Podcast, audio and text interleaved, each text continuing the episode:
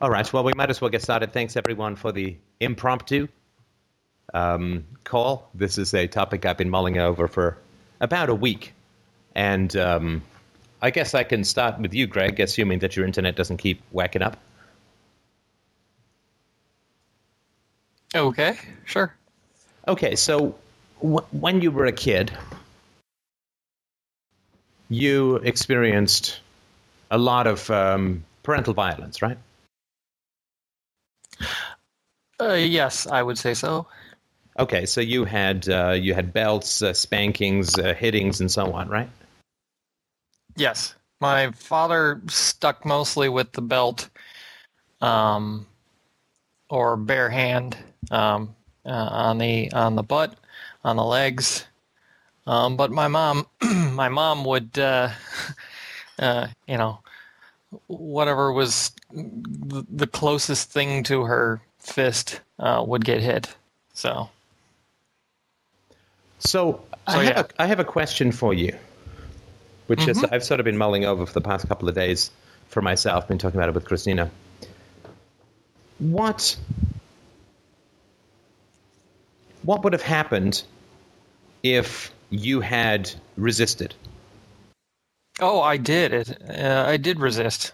Um, once I got older, um, when I was very small, of course, it was difficult to resist. You you couldn't resist. We we tried all sorts of things: running away, uh, hiding behind furniture, um, things like that. Uh, begging, pleading, um, whatever would work. And uh, and and in my parents' case, actually, turns out. Um, the more you cried and the louder you screamed, the sooner it would end. So that that was the technique that we adopted as little kids. Uh, resistance at that age um, usually meant, uh, I mean, like physical resistance or running away usually meant worse punishment. Um, like like my mom had this habit of grabbing you by your wrist so that you couldn't run away, and then as she's beating you, you know, you're trying to run away, so it's you get this whole like maypole thing going on where you're kind of circling around the living room as she's throttling you. Um, my dad would just take you into the bathroom and lean you over the tub and pull your pants off, and that way, uh, uh, you know, as you're uh, crying and screaming and whatnot, uh, the bathtub kind of uh, acts as an echo chamber and uh, um, sort of puts the fear of God into the into the rest of your brothers, so that uh, it kind of magnifies the effect, I guess. but uh, ol- when I got older, um, um, it, it sort of became a contest. Um, of, of resistance, um, uh, where um, we would actually, um, with my dad, would actually get into uh, like knockdown fights with him um, uh, until until the day that he kind of sensed that we had the strength to actually overpower him, and then it stopped altogether. Um, uh, but with my with my mom, um, instead of resistance, it, it, actually became kind of we we would taunt her, right? Like because as we got older, um, her, her she didn't have a lot of physical strength, so her beatings became kind of a an inside joke amongst us, and we would actually taunt her like I remember this one time where um, she was pounding me on my back, and I was sort of giving her um, in, instructions like, "Oh yeah, a little to the left and down a little. Oh, that's better. Thank you," and like that. And so, um, so so um, so so resistance, of course, was met with more force from your parent, but from my parents, anyways. But um,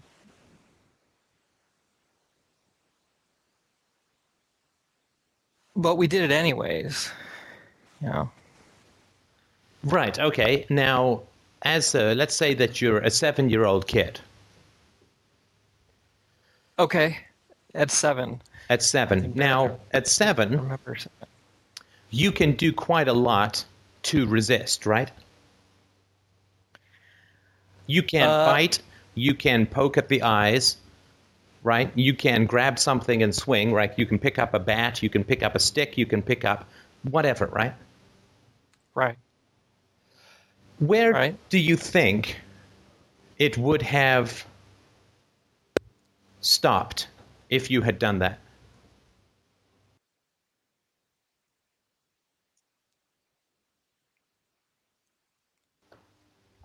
Like if you if you had that- given yourself complete permission to to bite, to kick, to gouge, to whatever it took to not submit to the violence, what would have happened? Hmm.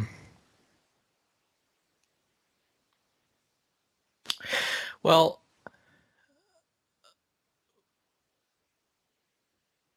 with my mom, I think it would have been more dangerous than with my dad.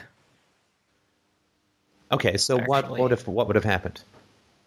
Um, my mom would have just flown into a rage and and um, clobbered us. Okay, so Um, she clobbers you, and you kick, and you gouge, and you pull hair, and you whatever, right? What happens? Right. right. Well, uh, she would probably either. Uh, well, she in fact did a couple times box my ears or punch me in the face or um, uh, or punch me in the stomach until I was out of breath and couldn't resist. Oh no, you can always because you can wait till you're in breath, right, and then you can attack. Yeah. right? Right. I'm I'm not saying, Right. of course, like I'm not saying anybody should do this, right? I'm not saying that at all. Uh, I think it would be Well- I, I think it would be a crazy thing to do as a kid, but I'm just trying to to figure out in these kinds of situations where is the limit.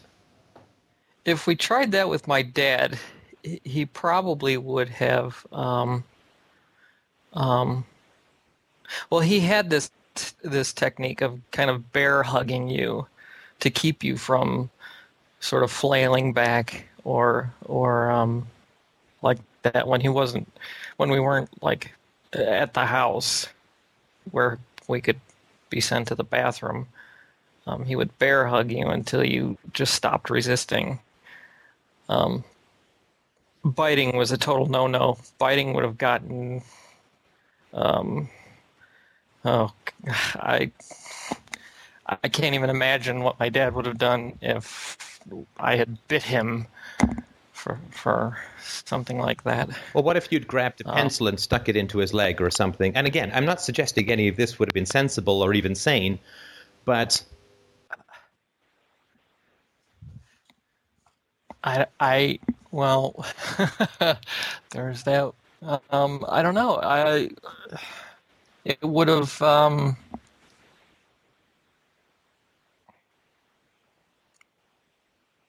shit, it probably would have ended with. Uh, um,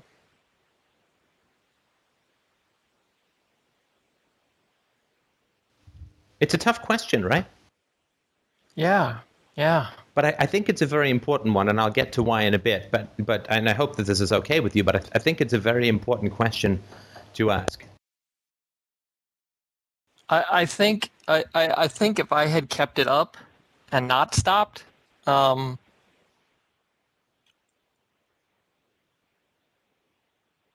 I think my dad probably would have locked me in my room and then called I don't know, called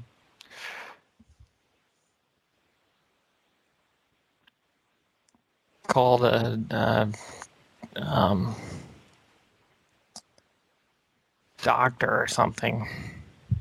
Well, but see, you, you, this is part of what I'm trying to get at in terms of resistance. If he tried to lock you in your room, if he picked you, then you bite, you stab him with something, whatever it takes, right? Because you're you're putting you're you're taking it to the point where he's got Well, you locked in a room. At age seven, he could easily have overpowered me. I mean, he, he's a pretty uh, strong guy. Um, It's no, sorry, just to just to be annoying, right? I mean, again, if if you're willing to go all the way as a child in terms of resistance, it's pretty hard to overpower a child unless you're going to knock the child unconscious, right? If you're willing to bite, to to go for the eyes, to pull hair, to whatever, right? To to put your insert your fingers into a cheek and just rip as hard as you can, it's going to cause some problems for the adult, right? Like if you turn into just a total Tasmanian devil, right, and and um, uh, like I know my brother Chris did that a couple times, and and at the younger ages, at six seven years old, it, it um, it was it was not difficult for my dad to overpower us. I mean, literally to restrain us to the point where we couldn't we couldn't really do anything. Well, sure. And again, I'm not trying to to suggest that you can take on in any kind of equal way an adult of that size. But I mean, if you're willing to carry a sharp pencil in your pocket, if you're willing to go for the soft and vulnerable spots, if you're willing to, you know, jam the pencil into his genitals, I mean, if if you're just willing to go completely nuts as far as self-defense goes, Well, like I remember one point where um, he, um, uh, uh, where where he actually um, had my brother Chris on the ground, um, belly down, with his arms behind his back and sitting on him, so that he couldn't, he literally couldn't do anything. right? But then at some point, your dad's going to have to get back up, right?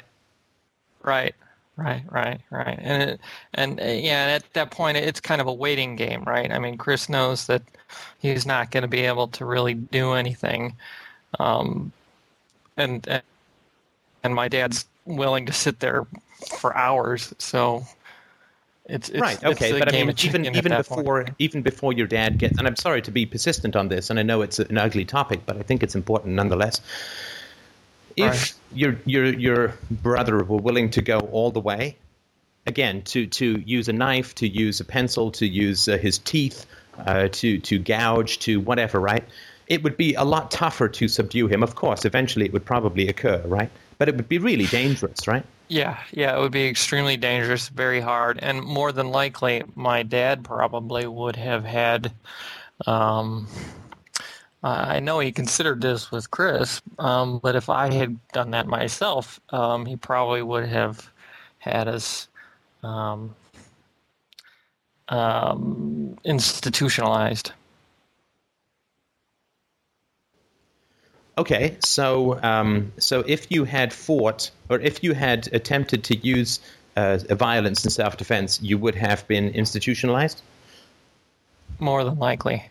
So Yeah. you you feel that your dad, in a moment of rage and extremity, would have not escalated the violence any further, but would have disengaged and decided to institutionalize you.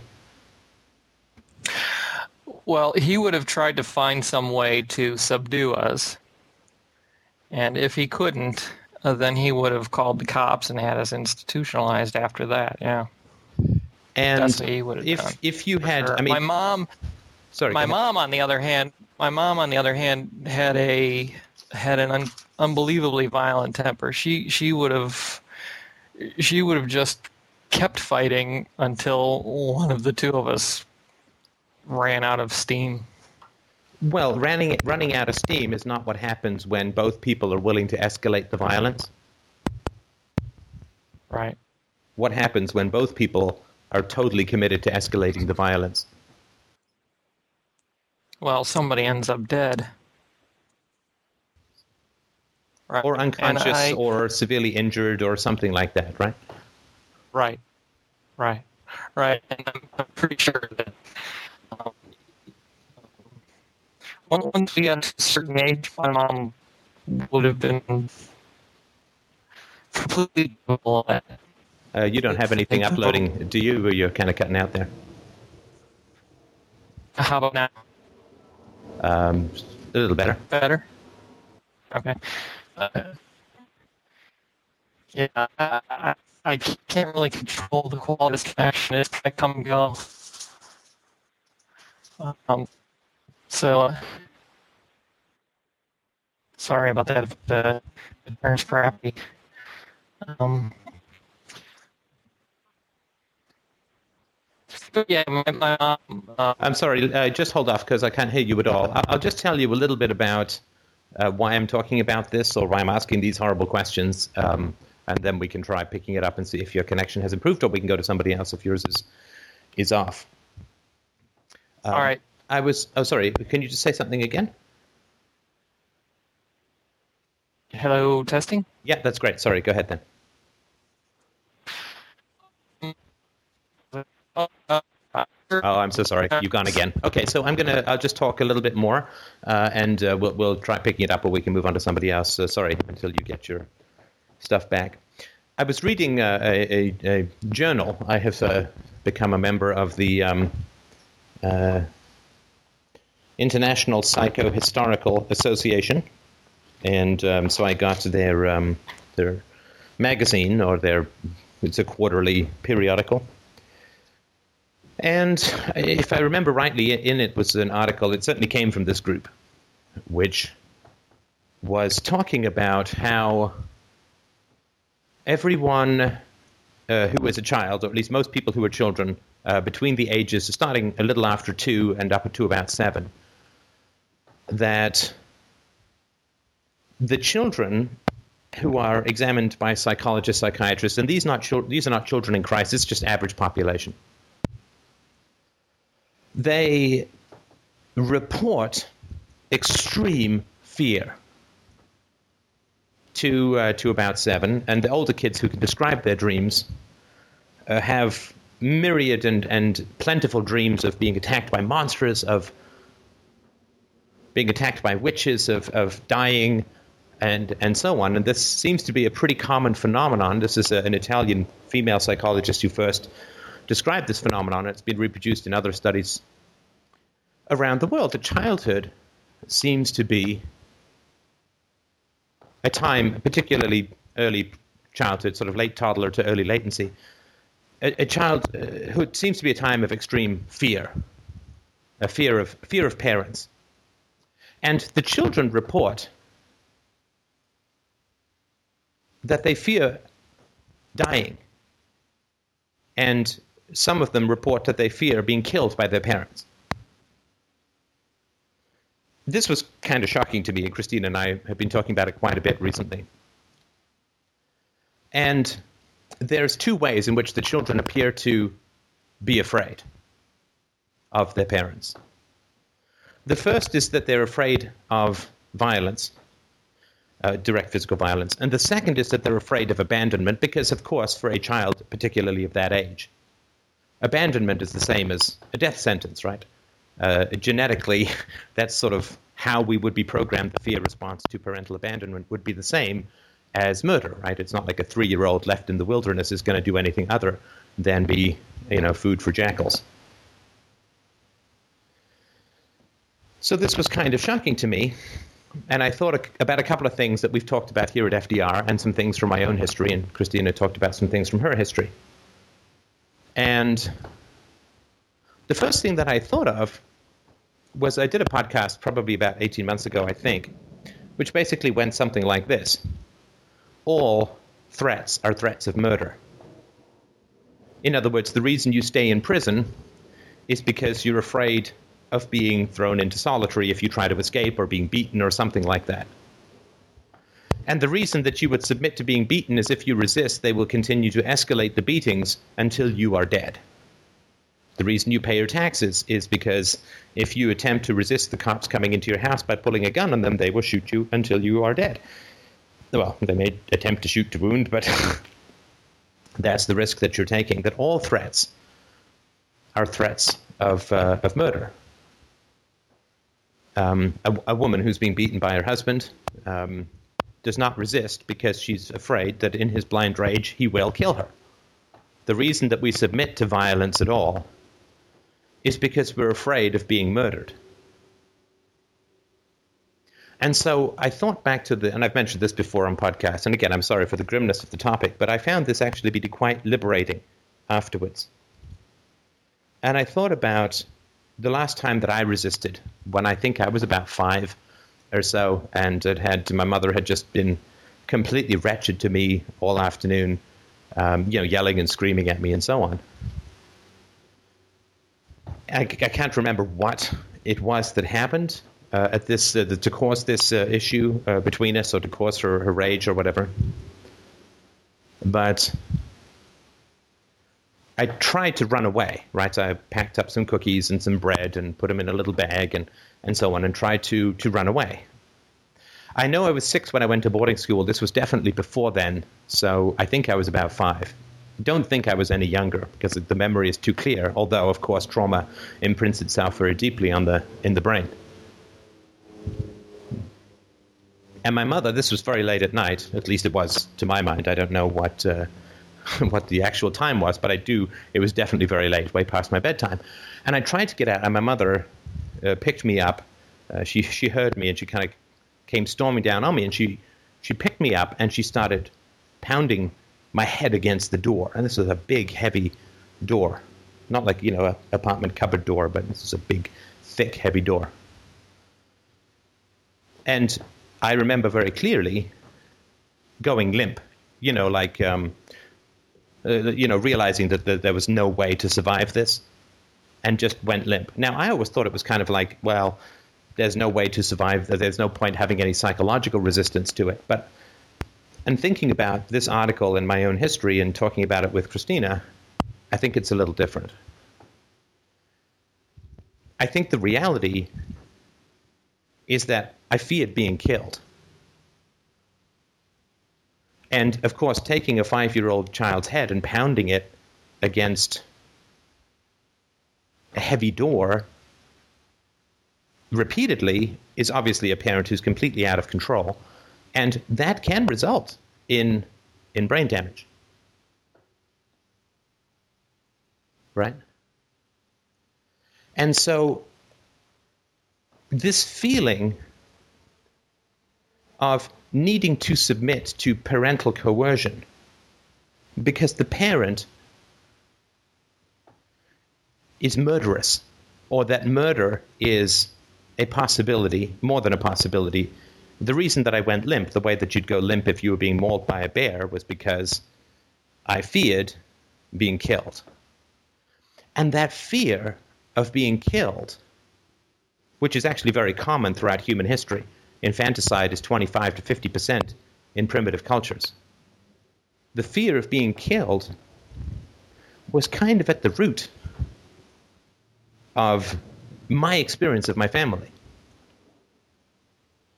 And it laid the foundation for the subsequent. Um, I'm trying to think of a good word for it. The subsequent um, obedience that I displayed.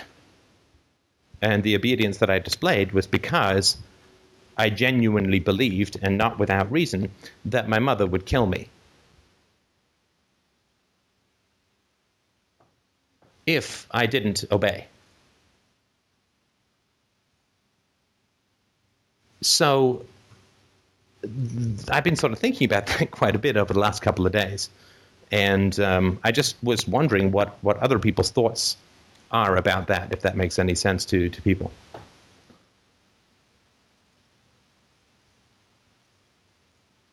Greg, are you still there?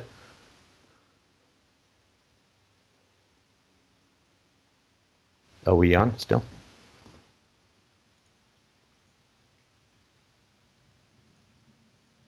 Oh, I can't hear anything. You're on. Uh, okay. Yeah, so I, th- I think that um, that was kind of the, the issue for me. And I was thinking about some of the stories that we've heard from people on the, uh, on the board about uh, parental violence and the threats of parental abandonment. For Christina, it was more the threats of abandonment, like her parents threatened to call the police and, and have her taken away from the family forever, which to a child is the equivalent of a threat of murder. and it's yeah, it's just been rolling around in my head. If if I grew up under the threat of death, like under the threat of murder, it does a lot to explain, you know, the way that I experienced my childhood and the fears that I have around authority or the fears that I have around um, brutality and so on. Because it's like a, it's not like a combat zone. It is a combat zone insofar as if you don't do the right things, you'll die. You'll be killed. And certainly my mother had, and this is what my therapist said, that she had an unlived life as a murderer. And this idea of per- that the threat the parents have, I think that whenever violence comes into a family, the fundamental threat is that of murder. Because why else would a child submit to that? Certainly if a child is attacked by an animal, the child will bite, will scratch, will do whatever he can to escape or, or to fight back against the attack. And I think that the reason that we don't do that with parents is because we, un- we unconsciously get this escalation reality what happens if we resist? What happens if we fight back? What happens if we draw a line in the sand and say, there will be no violence against me, I will take an eye for an eye? I think as a kid, we believe, and again, not without reason, that we're going to be killed. And I think, of course, the children who didn't have that mental inhibitor, so to speak, I don't think survived very long.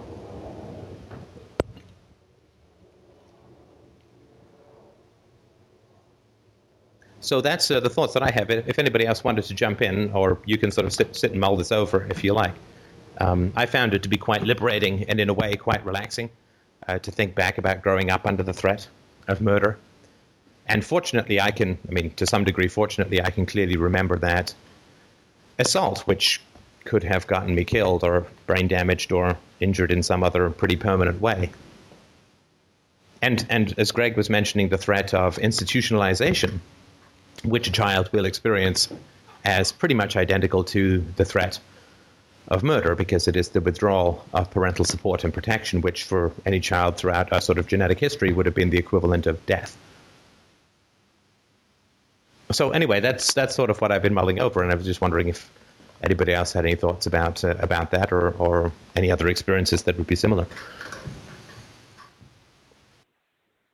Well, it's impossible to uh, it's impossible to stand on that principle at that age, on the principle that you're not going to accept any violence against yourself, right? Because uh, because to carry that out, out um, um, you know, or yeah, sorry, Greg. Um, you're going to have to type it into the chat window if uh, you want to talk, because I'm not getting anything other than the tenth syllable. Is, is, there anyone else? And again, I know it's a pretty dark topic, but um, to me, there was a real light at the end of the tunnel, which was a genuine understanding about the danger that I faced as a child, and uh, a genuine appreciation of the dangerous situation that I had to navigate through. Right, this this threat of death, this threat of murder is pretty significant, of course, and uh, and certainly you you can't. But uh, just to, to sort of quibble with with the point that Greg made, which I'll do very bravely because he can't speak back at the moment. Um, you can fight back as a kid if you're willing to take the risk that your parents won't escalate. Right. So if you, if they slap you and you bite them, then if they say, okay, well, slapping isn't going to work, so I'll stop doing that, then you will have uh, done, you will have taken an action that will prevent for you from being slapped in the future. If you're willing to take that risk, taking the risk that they won't escalate, right? So they slap, you bite, they punch, you eye gouge, they punch even harder, right, to the point where you have a concussion or something. If you're willing to take the risk that there's not going to be an escalation, that there's going to be a reevaluation of the parental strategy of violence if you fight back, then it would make sense to do that. However, it seems that almost no children do want to take that risk. And I think that's actually quite important because kids are actually fairly good at evaluating risks.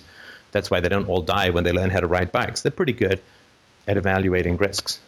But in this situation of parental violence, I've never met a child who just fights back to the death. Because I think we all get deep down that what's behind all parental coercions is the threat of death, is the threat of being murdered. Because they're just going to lose control or they're just not going to back down. They're going to continue to escalate and they have size on their side.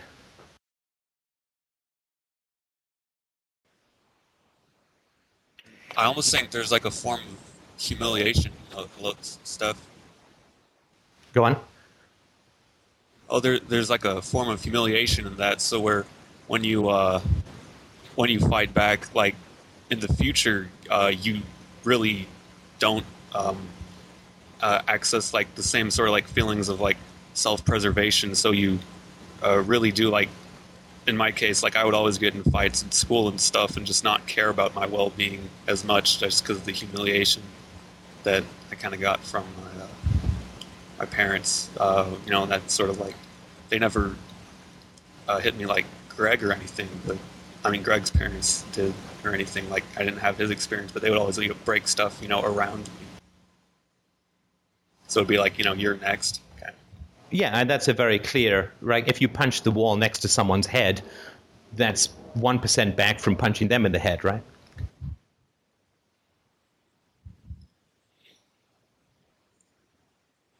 Sorry, did you hear that? Yeah. yeah. And and I, I think you're I think you're absolutely right. And and this is the relief that this this re- remembering gave me, which is that I think that deep down I always felt humiliated about giving in. I always felt that I'd lost. Yeah. I always felt that I'd been overpowered. I always felt that I'd been overmastered. But it wasn't really your fault at all. I mean, it was just going to happen. I mean, Well, with that sort of yeah, it's it's easy to say, well, I was overpowered if all you remember is being slapped or punched or whatever. But when I thought about this incident when I was five, with the perspective of she was going to kill me if I didn't go limp, and that's why I went limp. It's that same instinct, as I said, that kicks in when you're being attacked by a bear or something. Then remembering that threat of murder makes it not cowardly for me to have given in in the future when I was a kid, if that makes sense. I just meant at the time it felt humiliating.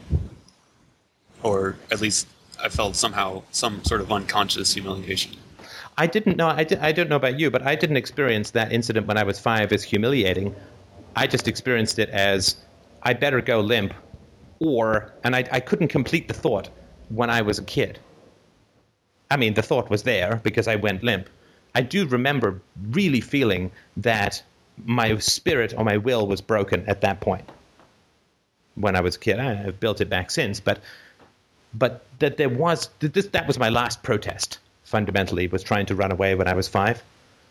After that, I just submitted. Now I got more punchy when I was a teenager, like we all did, because I got bigger and so on. And of course, I was closer to to getting out. Right, I got out when I was fifteen. Right,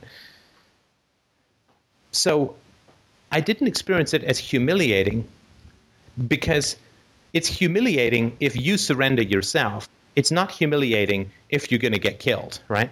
It's not humiliating to run from a bear, right?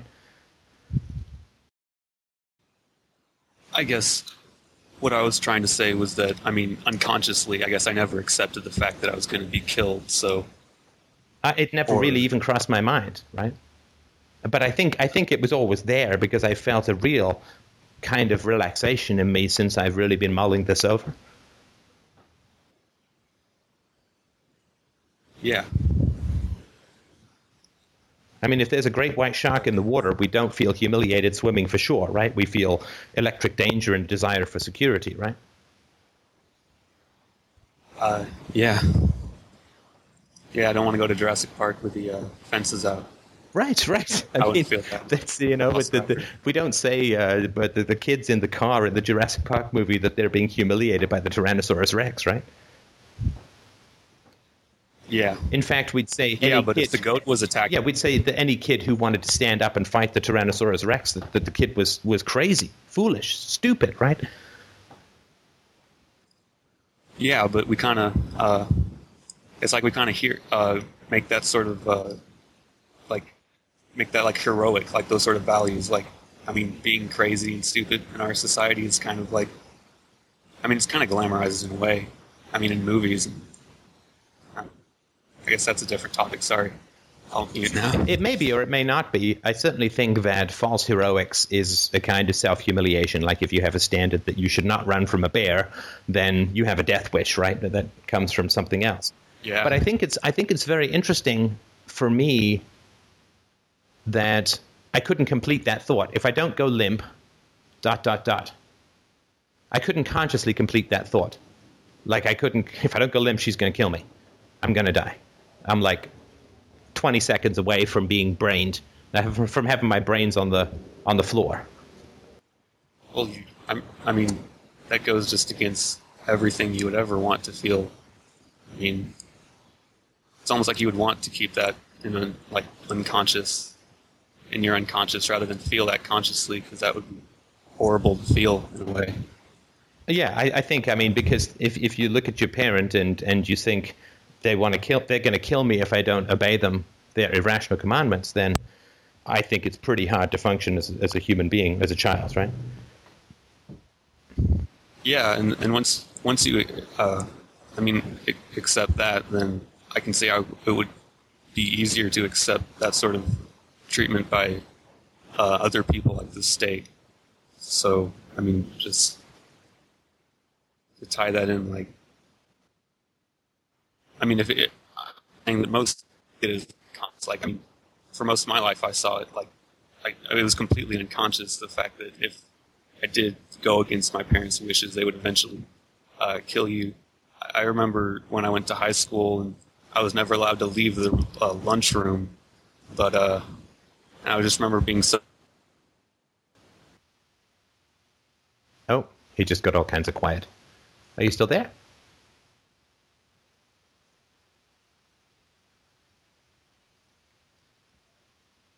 Oh, we lost we lost him. I'll try adding him back if somebody else wants to um, wants to jump in.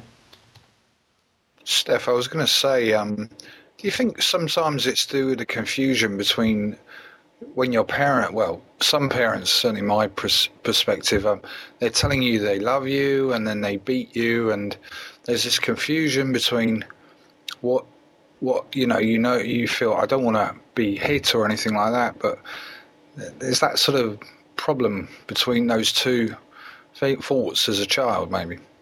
Um, can you tell me a little bit more? I'm not sure I quite follow. Uh, okay, I mean, um, try. I mean, I mean, in my experience, I can only talk about my experience, of course, but um, the idea that when you know they beat you with a slipper or stick or whatever they choose to use as a child to discipline you, and then they tell you that they love you, and there's all this, this kind of, you know, the child is kind of bounced between the parent loves me and the parent beats me, and it's that maybe there's a certain amount of confusion in that. I don't know whether that was with you personally, but perhaps I sort of sensed that was perhaps a certain amount of confusion myself regarding that. Yeah, I mean, for myself, I did not feel that my mother loved me. I, I think she had some affection towards me at times, you know, when I was pleasing her or whatever. Or uh, I know that she took some pleasure in me when I was a precocious and intelligent, blonde, blue haired, cute little kid, you know, so when we'd be out and people would ooh and ah over me or whatever.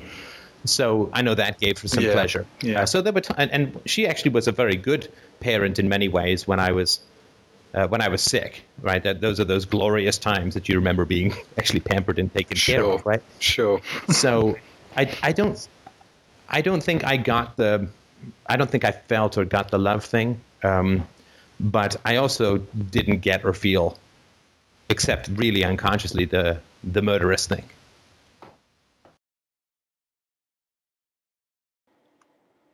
I, I completely concur with you on the, the, the feeling of absolute fear if I was to escalate it. And I do understand that. It's just an interesting point. I just thought maybe there's a certain amount of confusion amongst certain children between what they're being told and what's actually happening to them. And they're trying to balance the two. But you're talking about an innate thing that, you know, that children fear, whatever that might be, you know, fear of escalation or, or otherwise, I guess. Yeah, I mean, it's just the it's the cost benefit, right? It's the cost benefit analysis that goes on when Yeah. you're a child about resisting parental violence, which is that yes, your childhood would be more pleasant if they back down at some point and decide that violence doesn't work because you'll do whatever it takes. But uh, if they decide to continue to escalate until you're dead, then you know so it's it's like Pascal's wager you know like the upside is a more pleasant childhood. And frankly the gene pool doesn't care about the happiness of her childhood right? I mean the, the gene pool cares about us having sex with people and sometimes an unhappy childhood can actually make people want to have sex more uh, or at least more uh, more quickly. So Indeed. so from a gene pool's perspective um, fighting the good fight in order to take the odds of having a better childhood would not be a plus whereas um, submitting for fear of inevitable and constant escalation. And, and of course, for parents, in order to gain the compliance of the child with the least amount of effort possible, that threat of abandonment or murder would actually be the most effective thing that they could do. Right? yes. I mean, the fact that my mom No. was like appeared, in all appearances, appeared willing to to to kill me, made me a pretty compliant kid for quite a long time. Sorry, Steph, I didn't catch that. the fact that my mother was willing to, or appeared to be willing to kill me, actually made me a pretty compliant kid for a pretty long time.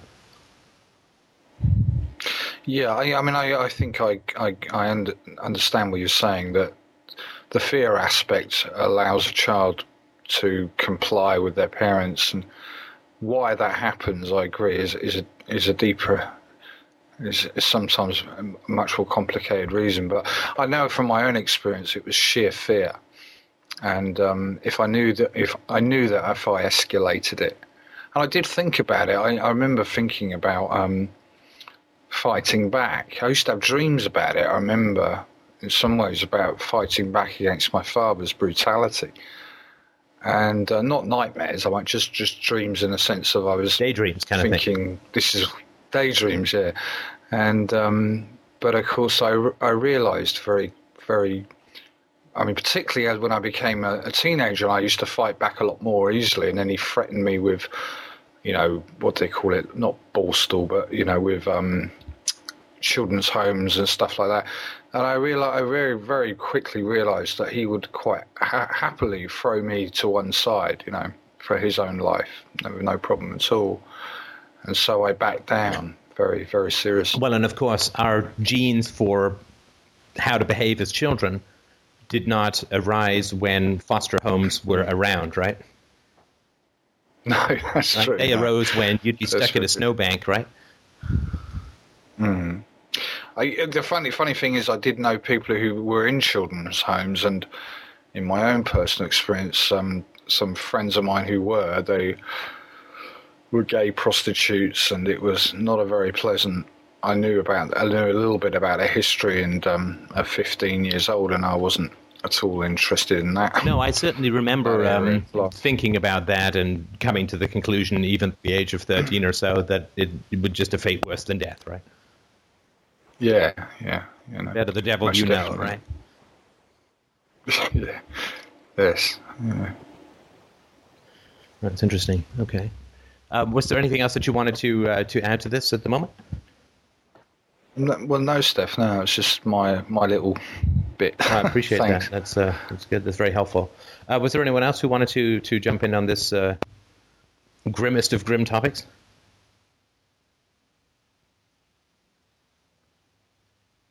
So hi, Steph. Um, I had a thought that was I've been formulating for about the past ten minutes. You guys have been talking about this. Um, I just wanted to ask. I mean, like the thing you said, you know, kids are very, are pretty good at risk analysis. I guess you know. You know uh, is that what you said Yes. before? Um, so my thought was that uh, now see, I, I wasn't physically abused as a child, so like, um, I you know I could be completely off base here. It seems to me if you're like a seven year old kid and your parents are you know inflicting some kind of violence against you, I feel like the the, the fear could also just be of pain um, in general because it's like, well maybe if I just stop fighting, they'll stop you know hurting me, and but I know that if I fight back, even if they don't kill me, they might do something to me and it will cause me pain. You know, and uh, I feel like at a, in the moment that might be all you're really worried about. So maybe, like, I don't know, would that maybe mean that sometimes it could just be a fear of pain um, and not a fear of death, so to speak? I, I mean, I think you, you, you could be right. What I would, the things that I would throw against that thesis, I don't know if they'll stick as yet or not, but the things that come to mind, and, and I think that's a, a great thesis, is that uh, children will suffer pain in order to gain things, right? So children uh, will do stunts on their bikes. They will, uh, they're constantly falling and skinning their knees in order to gain skills, in order to gain prestige. So children are quite willing to suffer uh, in order to to gain things in their lives. They're willing to suffer physical pain. I, I, that was certainly my childhood. I don't know if that was uh, similar for you. Uh, uh, I'm sorry, Steph. You just cut out for a lot of that, Sorry about that. towards the beginning. children are uh, perfectly happy to, um, well, not perfectly happy. Children are willing to suffer physical pain in order to gain particular advantage, uh, to, to learn a new skill on a bike, to do a wheelie, to gain social prestige, uh, to, to in sports, to tackle, to like they're willing to accept pain. And childhood is kind of a string of injuries, right? So children are willing to accept physical pain in order to gain particular ends. Hmm. Okay. I, I didn't find that to be my experience as much. I recall being very unhappy with pain ever. Um, but But you, um, sorry, but, but you learned how to. point, though, sorry to interrupt, but you, you learned how to ride a bike and stuff, and you probably fell, you know, when that was going on and so on. Right. Yeah. I mean, we used training wheels at the beginning, but I do recall falling off, being very unhappy that I fell, but I did get back on and try again. So, um, yeah. Okay. I see your point. Well, yeah. and the other thing that I would say too is that if a child says, "Well, pain is inconvenience is an inconvenience to me," then he will innately also understand that pain is an inconvenience to his parents, right? uh, right. And therefore, if he bites or scratches or pokes or whatever when he's being attacked, then he is going to create an inconvenience, a negative incentive for his parents to do it again, right? Yeah, that makes sense. So, in the terms of risk calculation, a child, if a child has a 90% chance of stopping all future beatings with only a 5% chance of having an additional injury inflicted on him in the moment, it seems to me likely that a child would take that risk. Well, I guess what I would say is that um, a child, in terms of risk calculation, again, would go this this uh, uh, you know parent is about you know three times my size. Um, there's no way I could inflict as much pain on them as they could inflict on me. Uh, well, that's Maybe, that's true, yeah. but that's see, but the, but the thing is that if that's if that's true, then the child is already facing the threat of murder, right? Because you can actually inflict a lot of pain on an adult as a child, right? As I say, uh, you uh, you bite, uh, very Yeah. painful. Uh, you you can stab with a pencil or a knife. Uh, you can gouge eyes. You can you can do things that are pretty violent and, and difficult for a parent to to deal with, right? Uh, certainly, yeah, yeah. So if the child says, "Well, I'm not going to do that because the parent is going to escalate. If I inflict 10 units of pain, the, the parent is going to inflict 50." Right, and then the it, it, the child would then would could then say, "Well, then I'm going to inflict 60 units of pain." Well, then the, the parent's going to inflict 150. That just escalates until someone dies, and the person who's going to die is going to be the kid, right? Yeah, yeah, yeah. Okay, yeah. I guess that's a nat- I guess that's a natural understanding, and that very well could be, then yeah, it's the case. I think I don't think it's something they're thinking of consciously, um, but I think you said that. So Yeah, no, you're right. It's Yeah. not a conscious calculation any more than it's a conscious calculation of the odds of falling off a bike, but we do generally get uh, a sense, right? And I'm just, to me, I'm interested why all children choose obedience. I mean, all children that I know of choose obedience. And interestingly enough, obedience from a threat of murder. What happens is often they will end up as adults taking it out on other people right? This fear of murder this this death that they have inhabited they will actually inflict it on other people. And we can think of this in terms of soldiers or police or criminals or whatever.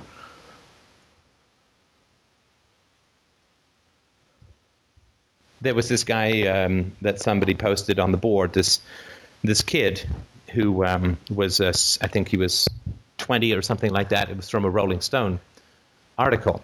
And uh, it was about a kid uh, who had, uh, you know, just had this completely wretched life, and uh, he'd gone to a mall and, and shot up a bunch of people. I was sort of just mulling this over. This is, um, oh, what was his name? I've got it. Uh,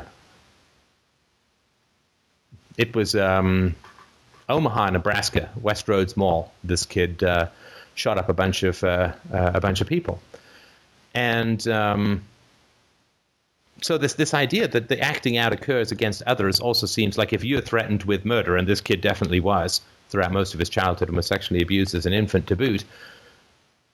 If you live under this threat of murder, then it seems that when you grow up, you end up taking it out on uh, on other people, and uh, like not those who who abused you, but others. And I think that's pretty foundational to the violence in the world. Um, does anybody have have? Um, uh, sorry, somebody's just asked here. Do young kids really understand what death means? Uh, oh yeah, absolutely. Uh, certainly, they understand that. Uh, uh, when I was five, I had certainly some inkling of death, and um, I mean, you see flies that stop moving when they fly too long against the windowsill, and uh, for sure, um, I certainly had an idea that having my head pounded against a door was not going to be particularly good for my health. And uh, I actually I remember later when I was in boarding school, this was not a, a, an incident of child abuse, but um, a kid. His name was Grant. Uh, tried dove into the swimming pool, slipped, hit his head, and uh, was actually completely functionally retarded from from there on. Just had some sort of I don't know. I think he went into the water and lost oxygen because people didn't notice him in there with everyone splashing around. And uh, that I remember being particularly chilling, and I remember that with reference to this um, this attack when I was five.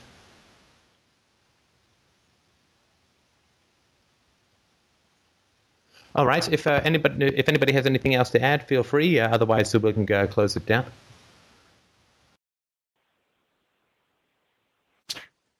Which chat window are you watching? Um, I just have the uh, one, the FDR live chat. Okay, because I just had a quick question on what you were saying. Maybe the fact that we withdraw from escalating is actually uh, because of the desire to avoid the contradiction and not necessarily to avoid uh, death. To avoid, sorry, the contradiction. The contradiction, of, sorry, come on. Well, the contradiction that we want to, I mean, that we want to believe that our parents love us and that they're our protectors, but then at the same time being faced with the threat of death, right? If we escalate. So it's not necessarily death that is being avoided, but having to face down that contradiction. I you you could be right again. That seems pretty abstract and philosophical for me. Like children wish to avoid contradiction rather than death. I mean, it, death seems like a more of an, oh. an immediate and obvious danger for the child. Right. And of right, course, right. if it is a real contradiction, in other words, if the if the parent says "I love you," but if you don't obey me, I'll I'll kill you.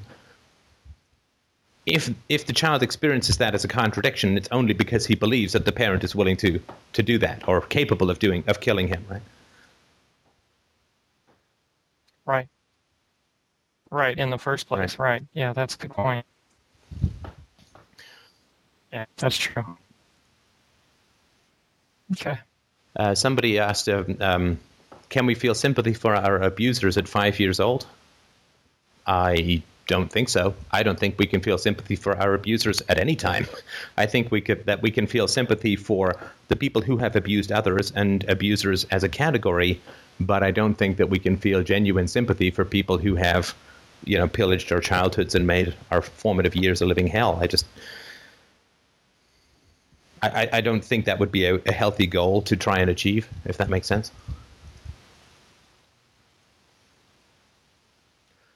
All right, I'll just uh, give it a short pause in case anybody else wanted to uh, to add anything to this topic.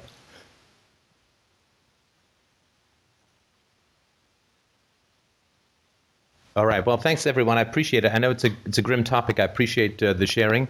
Um, I'm going to post this with um, uh, with the uh, some notes from the study that uh, uh, I read about uh, from this journal, and we'll see what what ripple effect it has. It certainly had a very strong ripple effect for me, and we'll see what it does in the community as a whole. And thank you everyone so much for your sharing, of course, as always.